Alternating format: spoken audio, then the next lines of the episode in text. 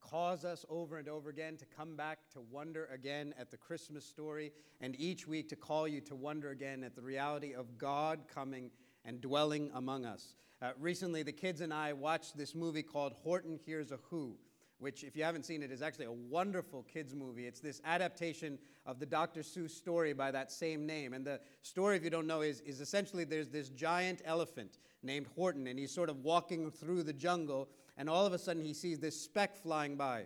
Just seems like a speck of dust, and yet Horton hears a cry coming from the speck.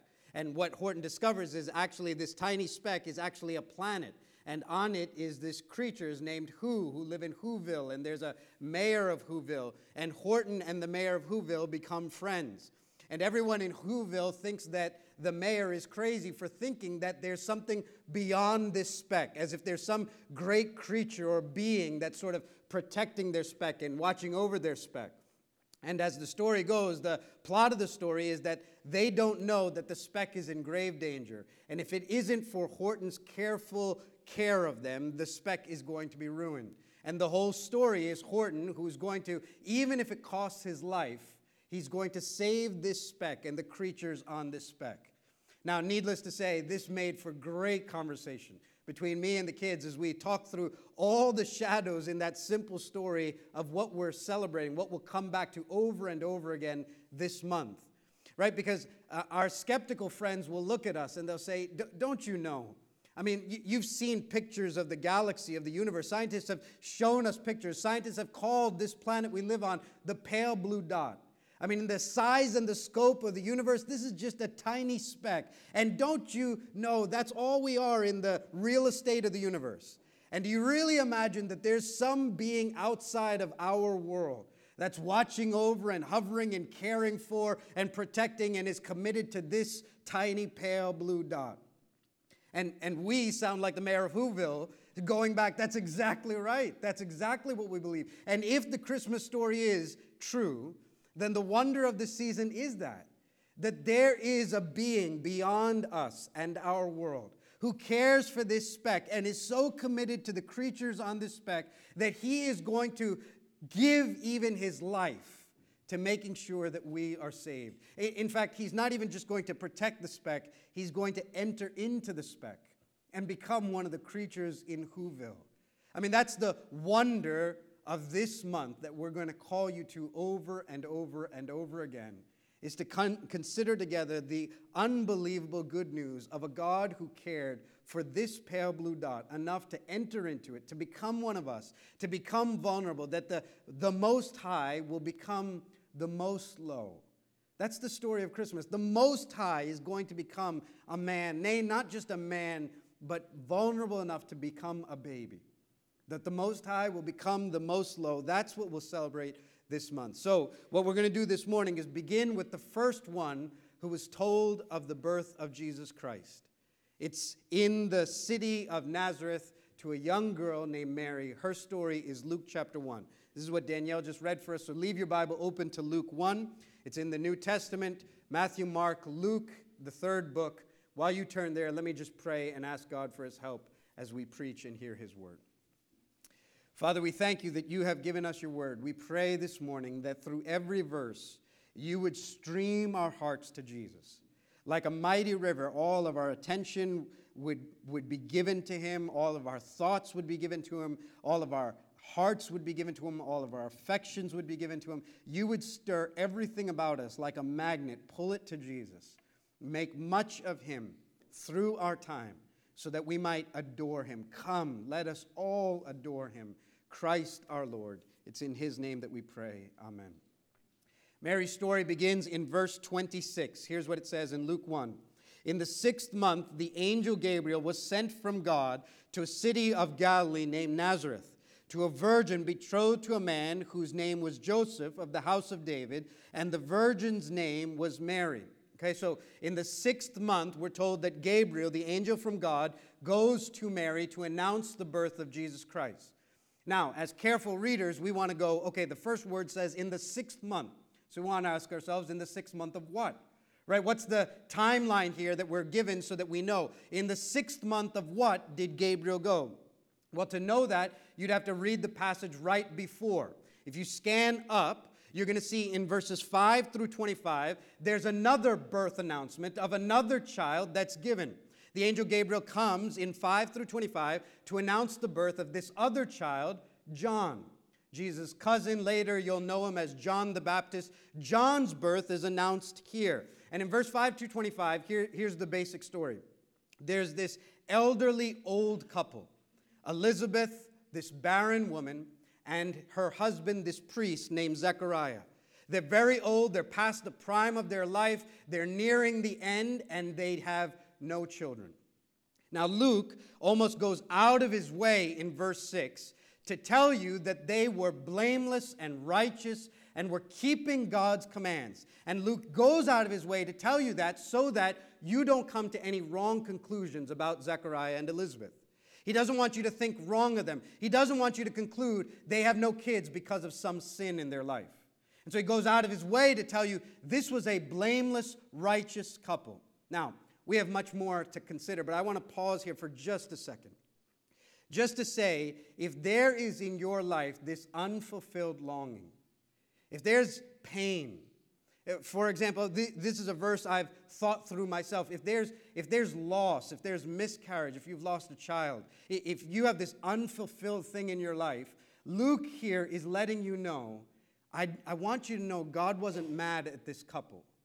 This wasn't because of some sin in their life. This wasn't some kind of judgment or punishment. They weren't going through this pain because they were horrible people. In fact, they were righteous and godly and blameless and faithful, and yet there was this painful reality. I, I, want Luke in this season, as Pastor Benu prayed for us, in this season that can often even tend to grief as you consider these unfulfilled longings, this would be a wonderful place for you to camp out at.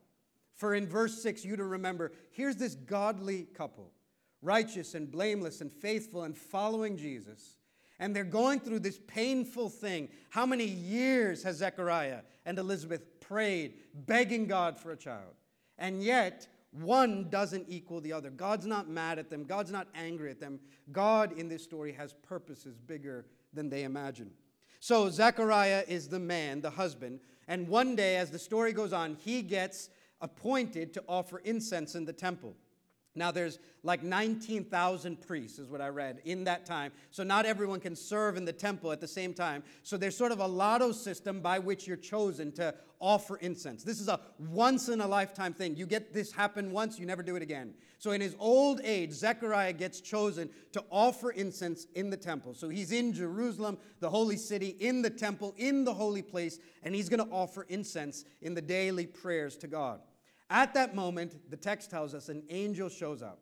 An angel shows up to Zechariah. Zechariah is scared out of his mind. He crawls out of his skin, and this angel tells him, Zechariah, your prayer has been heard. You're going to have a child. Zechariah's response to that is, No way. Stop pulling my leg. There's no way. He doesn't believe a word that comes out of the angel's mouth. And in essence, the angel says, Okay, you don't believe the words coming out of my mouth. No more words are coming out of your mouth. You're done talking until this thing comes to pass. You are going to have a child.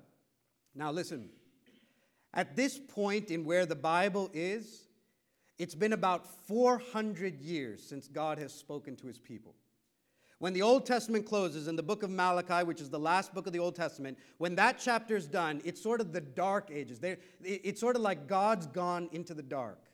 There's no more angels, no more prophecies, no more visions, no more signs, no more wonders, no more miracles. there's sort of silence. It's just dark. And then the first pages of the gospel begin, and all of a sudden, it's like everything goes from zero to 60 in three seconds.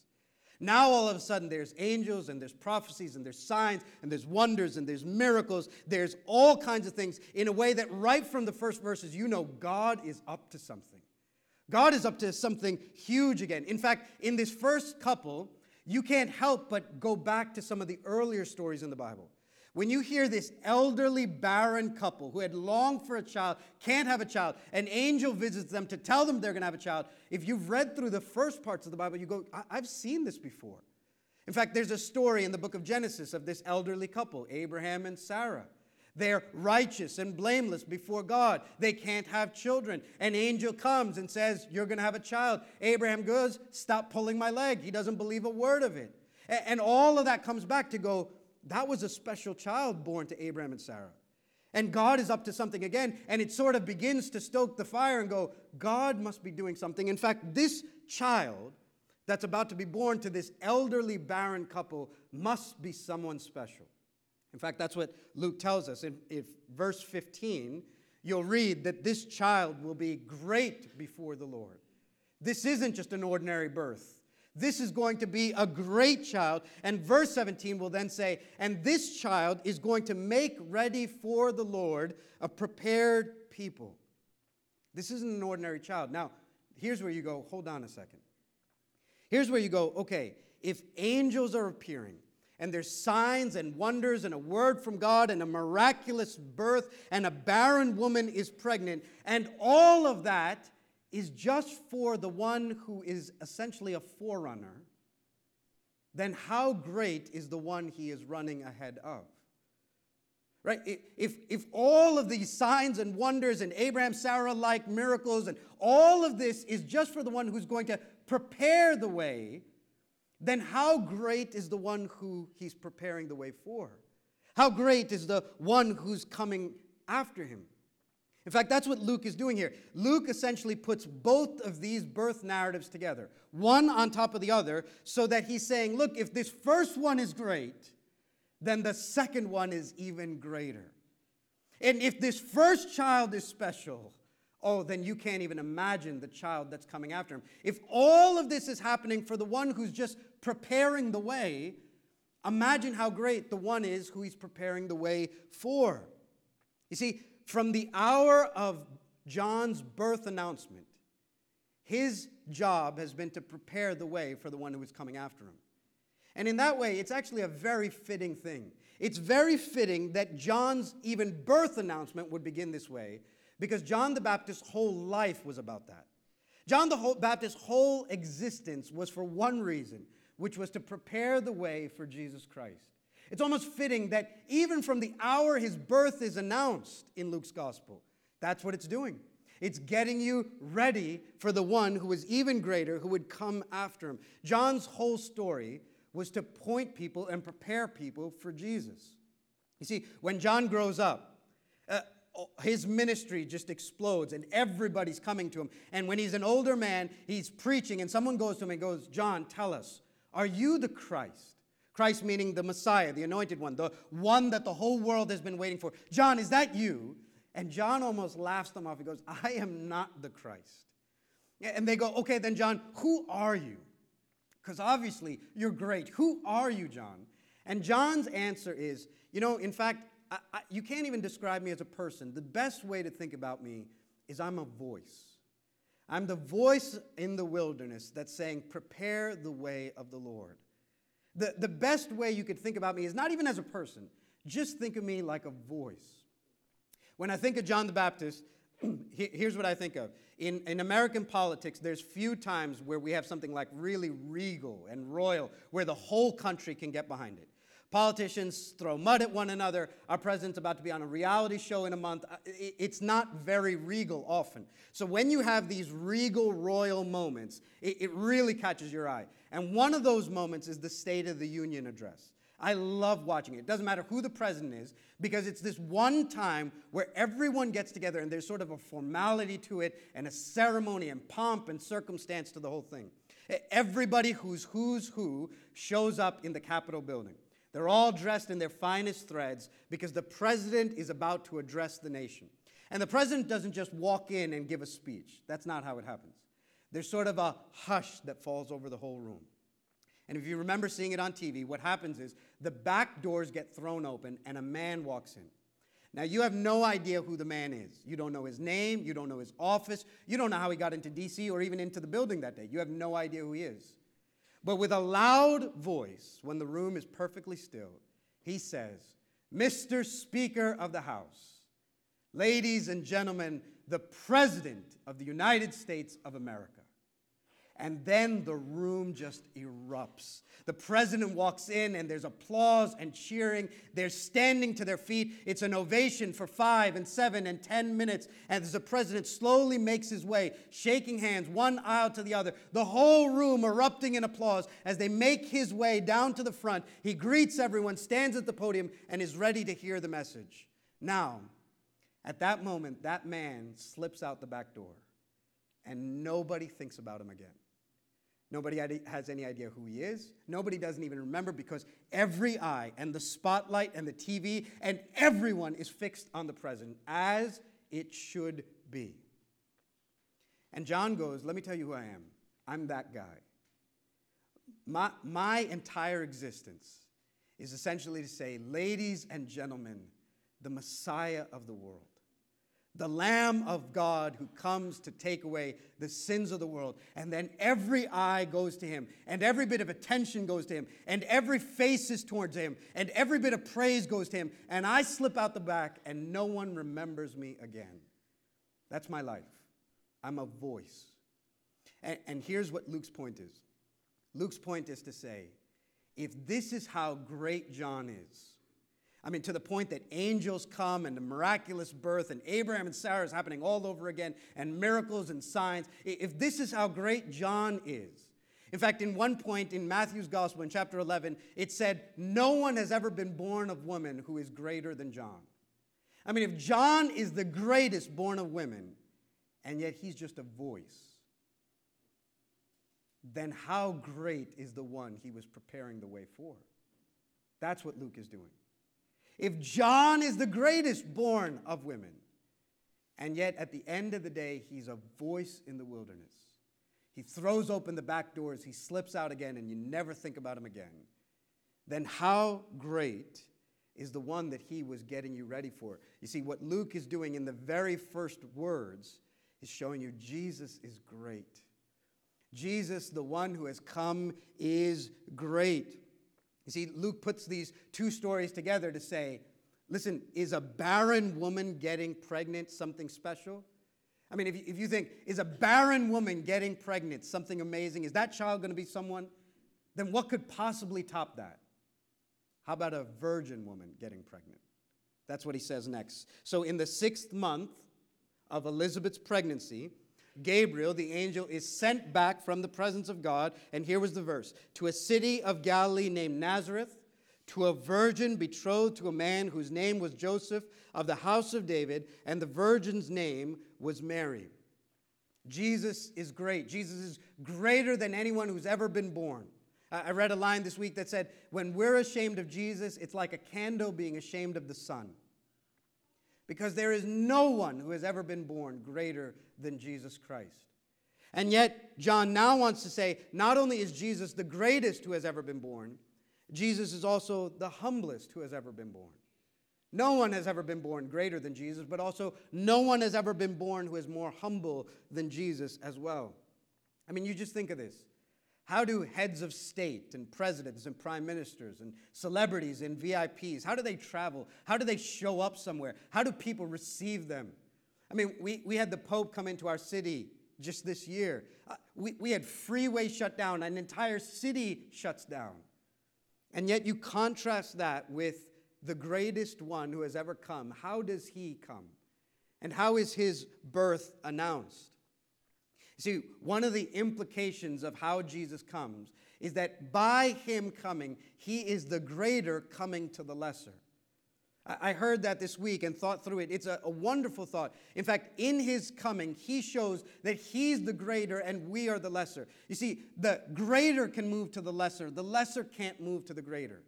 The ability to move to the lesser shows your greatness, the inability to move to the greater shows your lesserness.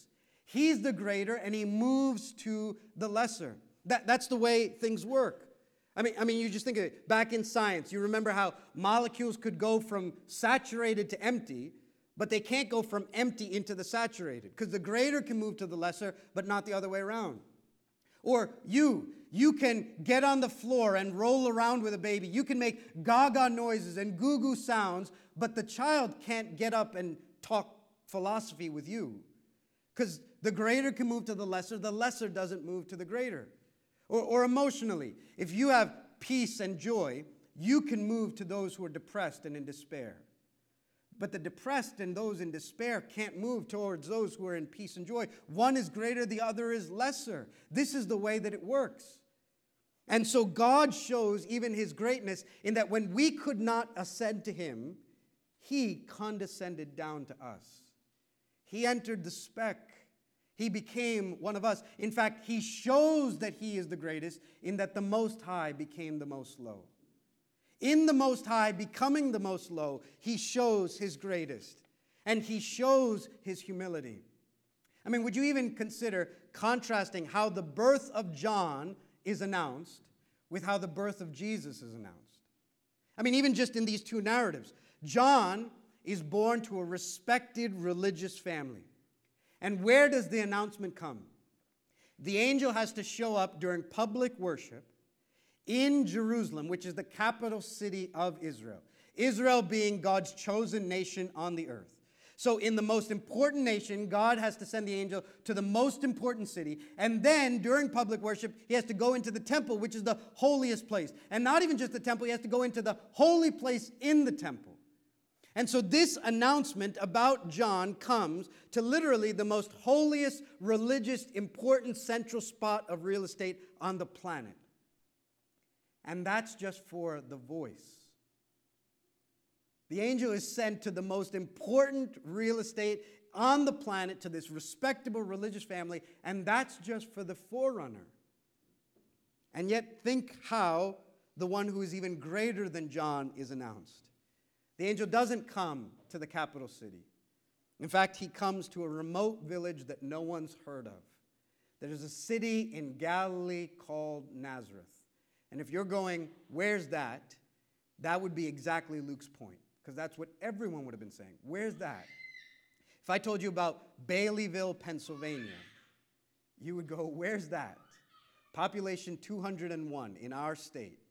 That's what it was like to say that the angel showed up to Nazareth. It wasn't mentioned anywhere in the Old Testament. No one had heard about it. You had to name it out because nobody would have known. In Nazareth in Galilee, and he doesn't come, the angel, not only to a podunk nothing town, he comes to someone no one's heard of. Not to a respected religious priestly man, he comes to a teenage girl. So I read this week, I, I learned that in Israel you could be engaged as early as 12. Waited a year for your engagement, and then you got married. Now, we don't know exactly how old she was, but Mary was at best a girl, a teenager. And this angel comes into a town no one's heard of to a girl no one's heard of. In fact, the text has to tell us her name. We have to be told, and the virgin's name was Mary, because nobody would have known. This isn't someone who was climbing up the social ladder in ancient Israel. This is a girl, you got to get her name because nobody would have known. And the angel comes to a know nothing town, to a nobody, and announces this news. And in fact, in the text, you get a clue that Mary's very quite aware that she's a nobody as well. Verse 28, the angel comes to her and says, Greetings, O favored one, the Lord is with you. But she was greatly troubled at the saying and tried to discern what sort of greeting this might be. It's almost comical, right? Uh, Zechariah sees the angel, he's scared to death. Mary, there's more than just being scared. She's actually a bit confused and troubled. The text says she's trying to discern what kind of greeting is this? I, I mean, in Mary's mind, here's this angel that says, Greetings to you, O favored one. The Lord is with you, to a 12 year old, right? And, and she, you can almost imagine her. This is the kind of greeting, the epic greetings that the saints of old got when they were called to do some great thing. You can almost imagine Mary going, Who is he talking to? looking over her shoulder, going, Is there someone behind me? She's troubled and she's trying to discern what type of greeting this was. And Luke's point here is not only is Jesus great, he's humble. He comes as a nobody to nobodies. Have you come to the awareness that you're a nobody? There's not all that much that is significant or impressive worldly about you. Do you have baggage? Do you have a moral mess? Are, are, you a moral failure? Not all that insignificant. Then you're exactly the kind of company Jesus loves. In fact, he could have picked anywhere on the planet to be and any family to be born in, and he chose a nobody. He chose the least and the last. That's the company Jesus loves. That's the kind of people Jesus loves to use. And, and in fact, the text is going to say listen, the only reason Mary is chosen is because God is gracious. That's what it's going to show us. You, you think about it. Why was it her? Surely there were other virgins in Israel. Surely there were other people. Uh, why is it that Mary herself will pray in a few verses down? From now on, all generations will call me blessed. Why is she the blessed among all women who has ever lived on the face of the earth? What did she do that would earn her such a high honor? And for us, you, you, you'd imagine there must have been something on that spiritual resume of hers that would have had her stand head and shoulders above all the other girls in Israel or all the other girls in all the world at all time. Surely there must have been something about her. And in fact, Christians have sort of disagreed on this. Some have said she must have been sinless, because how else can you make sense of the fact that she becomes the mother of Jesus Christ? And yet, that's not what Luke says. Luke says, the Bible says, here's the one reason why she was chosen. Verse 30 And the angel said to her, Do not be afraid, Mary for you have found favor with God. Here's why you got chosen, Mary because God is gracious. In fact, that's what that word favor means. Favor is literally the word for grace. Don't be afraid, Mary, for you have found grace with God. Now, listen to me. I'm not trying to downplay Mary. You see, what happens with the Christian tradition is either she gets exalted to the place where she's almost equal to God, or in reaction to that, she gets trashed down to being nothing. No, Mary is wonderfully exemplary, and you'll see that in just a moment. But here, Luke's point is not to make much of Mary, but to make much of the grace of God. To not tell you about the greatness of Mary right now, but to tell you of the greatness of God's grace. You see, Mary is a picture then of every Christian.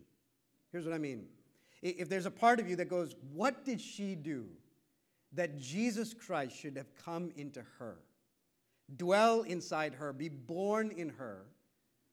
Well, then, brothers and sisters, is that not the same question every Christian asks? What did I do that Jesus Christ should come and live in me, dwell in my heart? It's the same reason why did any one of us get chosen? Except for the sheer grace of God. That there was nothing about you and your spiritual resume that put you above any other candidate. You weren't standing head and shoulders above your peers or your siblings or anyone else. There is no reason why you know the Lord and people in your life don't, except for the sheer grace of God. Brother, sister, an angel could tell us, Greetings, O favored one of the Lord. The Lord is with you that through nothing of your own, God has chosen to dwell inside you. This is the message not just for Mary, this is the message for every Christian who has ever been a Christian to wonder why was I chosen? Why did he look down the corridors of time and history and set his affection on me and orchestrate things in my life so that I would come to believe in him, so that he would come to reside in me? Accept the grace of God. You see, Luke is saying, Adore Jesus in this season because he's great, because he's humble, because he's gracious. And here's what he ends with in verses 31 to 37. And behold, you will conceive in your womb and bear a son, and you shall call his name Jesus. He will be great and will be called the Son of the Most High. And the Lord God will give to him the throne of his father David and he will reign over the house of Jacob forever, and of his kingdom there will be no end. And Mary said to the angel, How will this be, since I am a virgin? And the angel said to her, The Holy Spirit will come upon you, and the power of the Most High will overshadow you. And therefore the child to be born will be called Holy, the Son of God. And behold, your relative Israel, Elizabeth, in her old age, has also conceived a son. And this is the sixth month with her who is called barren, for nothing will be impossible with God. Luke is saying, let's adore Jesus because he's great and because he's humble and he's because he's gracious. And here he says, Mary, listen, you're going to call this child Jesus. Jesus is the name derived from Joshua, which means the Lord saves. Matthew's gospel is going to add, call him Jesus because he will save his people from their sins. So this child coming into the world is a savior. And then the angel adds, and moreover, the Lord's going to give him the throne of his father David. He's going to reign forever, and of his kingdom there will be no end. Now, for the sake of time, let me tell you this is talk of the Messiah. That's the language. In the Old Testament, there was this hope that there is coming one, one child, one Messiah who's going to redeem everything. The backstory is if you read Genesis, the first man and the first woman sin. In that moment, there's a promise. There's coming a child of the woman who's going to crush the serpent. And with every page of the Old Testament, you're waiting, is this the child? Right? Eve, the first woman, is given that promise, and so she has two sons, and you go, maybe one of them is the child. Except you find that Cain kills Abel the righteous, and Cain proves to be a murderer. It's not them. They have more children, and each one, each generation going, is this the child? And then you get this man, Abraham, this man of faith. He's justified by faith. Maybe this is the one. Except you read his story, you go, he's a liar, he's a sinner, he's just as messed up as all the rest. It's not him. Maybe it's his son, Isaac, the child of promise, born to the barren couple. Except he's a mess, and you find out it's not him. Well, he's got kids, and every generation goes by. Now you get David. Here's this king, a man after God's own heart. He conquers God's enemies. Maybe this is the one. He sleeps with a woman that's not his wife kills her husband. He's a mess and a failure. You go, it's not him. Well, to him is given this promise you're going to have a son, and his reign will be forever. His kingdom will last forever. He's got a son named Solomon. He's the wisest there is. And you go, maybe this is the one. Except he walks in more sin than his father does, following idols and all the rest. It's not him. And with every generation, you go, when is this child coming? All the way to Luke 1 until an angel shows up to a know nothing town, to a know nothing girl, and says, You will have a child. Not anyone before you, not anyone after you. You don't have to wait anymore. This is the child who will sit on his father David's throne, who will reign forever, and of his kingdom there will be no end. The wait has at long last been realized. Here now is the Messiah of the world who will establish Yahweh's rule and reign, who will push out the darkness, who will overcome the serpent, who will fix the world and heal our brokenness, it's here. It's this child. Jesus is the Messiah the world has been waiting for. Great and humble and gracious Messiah. Now, the implication of the resurrection, um, the incarnation, the birth of Jesus, is that he's great, the greater moving to the lesser. But the other implication of the incarnation, of Him coming to us, is that we are a mess. We're broken. Now, where do you see that? I heard a preacher who said it perfectly. He said, You know, the gifts you get imply something about you. The gifts you get imply something about you. So, for example, if I had a bunch of friends and they brought over gifts, and, and, and they're standing together and they give me this gift, and I open the first one and it goes, you know, conversations for beginners. How to have conversation for beginners. I receive that book and I go, okay, thanks so much, I think. And then another friend gives me a gift and I open it up and, and it's a diet book and a year subscription to the gym. Okay? And then I get a third gift and I open it up and it's, and it's a bottle of Rogaine. Right? Now, what do I, listen, the moment I receive this, what do I have to do? I'm admitting in receiving these gifts, I'm overweight and I'm a bit socially awkward and I'm losing my hair. Right? Those gifts imply something about me. Now, the Lord sent into the world a Savior. So, what does that imply about the world you and I live in? He sent into the world a rescuer. What does that imply about what you need? He sent into the world a Messiah. What does that speak about this world we live in? You see, this holiday season is more than sentimental, empty cheer. This is the harsh word your world is broken but I have sent someone to fix it. Your, your world in disrepair, I have sent a Savior to heal it. You see, his incarnation is the implication that he's great, he's moving to the lesser, and that we're a mess who need a Savior. And Mary goes, How can this be? Because I'm a virgin. And, and, and the response back is, Listen, the entire Trinity is getting involved in this. The the Holy One, the Most High's power is going to overshadow you, and the Holy Spirit is going to come inside you, and you're going to give birth to a son. The Father, the Son, and the Spirit, they're all in because that's what it will take to fix your broken world and its broken creatures. And that thing that happened in his birth is going to be the same thing that happens even throughout his life unto his death. That the Trinity is going to be there also that as this son, grown up, sinless and perfect and pure, is strung up to a cross, dying for our sins, that in that moment the son is going to look up to the heavens and see that it's empty, at least to him, because the Father has abandoned him, forsaken him, pouring out his wrath upon us. And, and the Spirit is going to offer this sacrifice of the Son to the Father. And all three will be involved in his resurrection as well you see, what Christmas begins is all the triune God. The triune God is involved in your salvation. It was so in his birth, in his death, in his resurrection, because this is what it will take to heal your broken life and our broken world. This is the good news of Christmas. And, and, and while it's saying this is how great he is for coming to us, it's also saying this is how great you are to him that he would do that for you that it would cost him everything and he'd do it gladly if it meant he could have you. That's the message of Christmas. It'll cost him everything and he'll do it gladly if it means he could have you. Jesus is great and he's humble and he's gracious and he's the Messiah who has come to fix our brokenness and our mess. So here's the last thing I want to say. How should you respond? Let's respond like Mary does in verse 38 and just hear this. And Mary said, Behold, I am the servant of the Lord. Let it be to me according to your word. And the angel departed from her. That is how you should respond.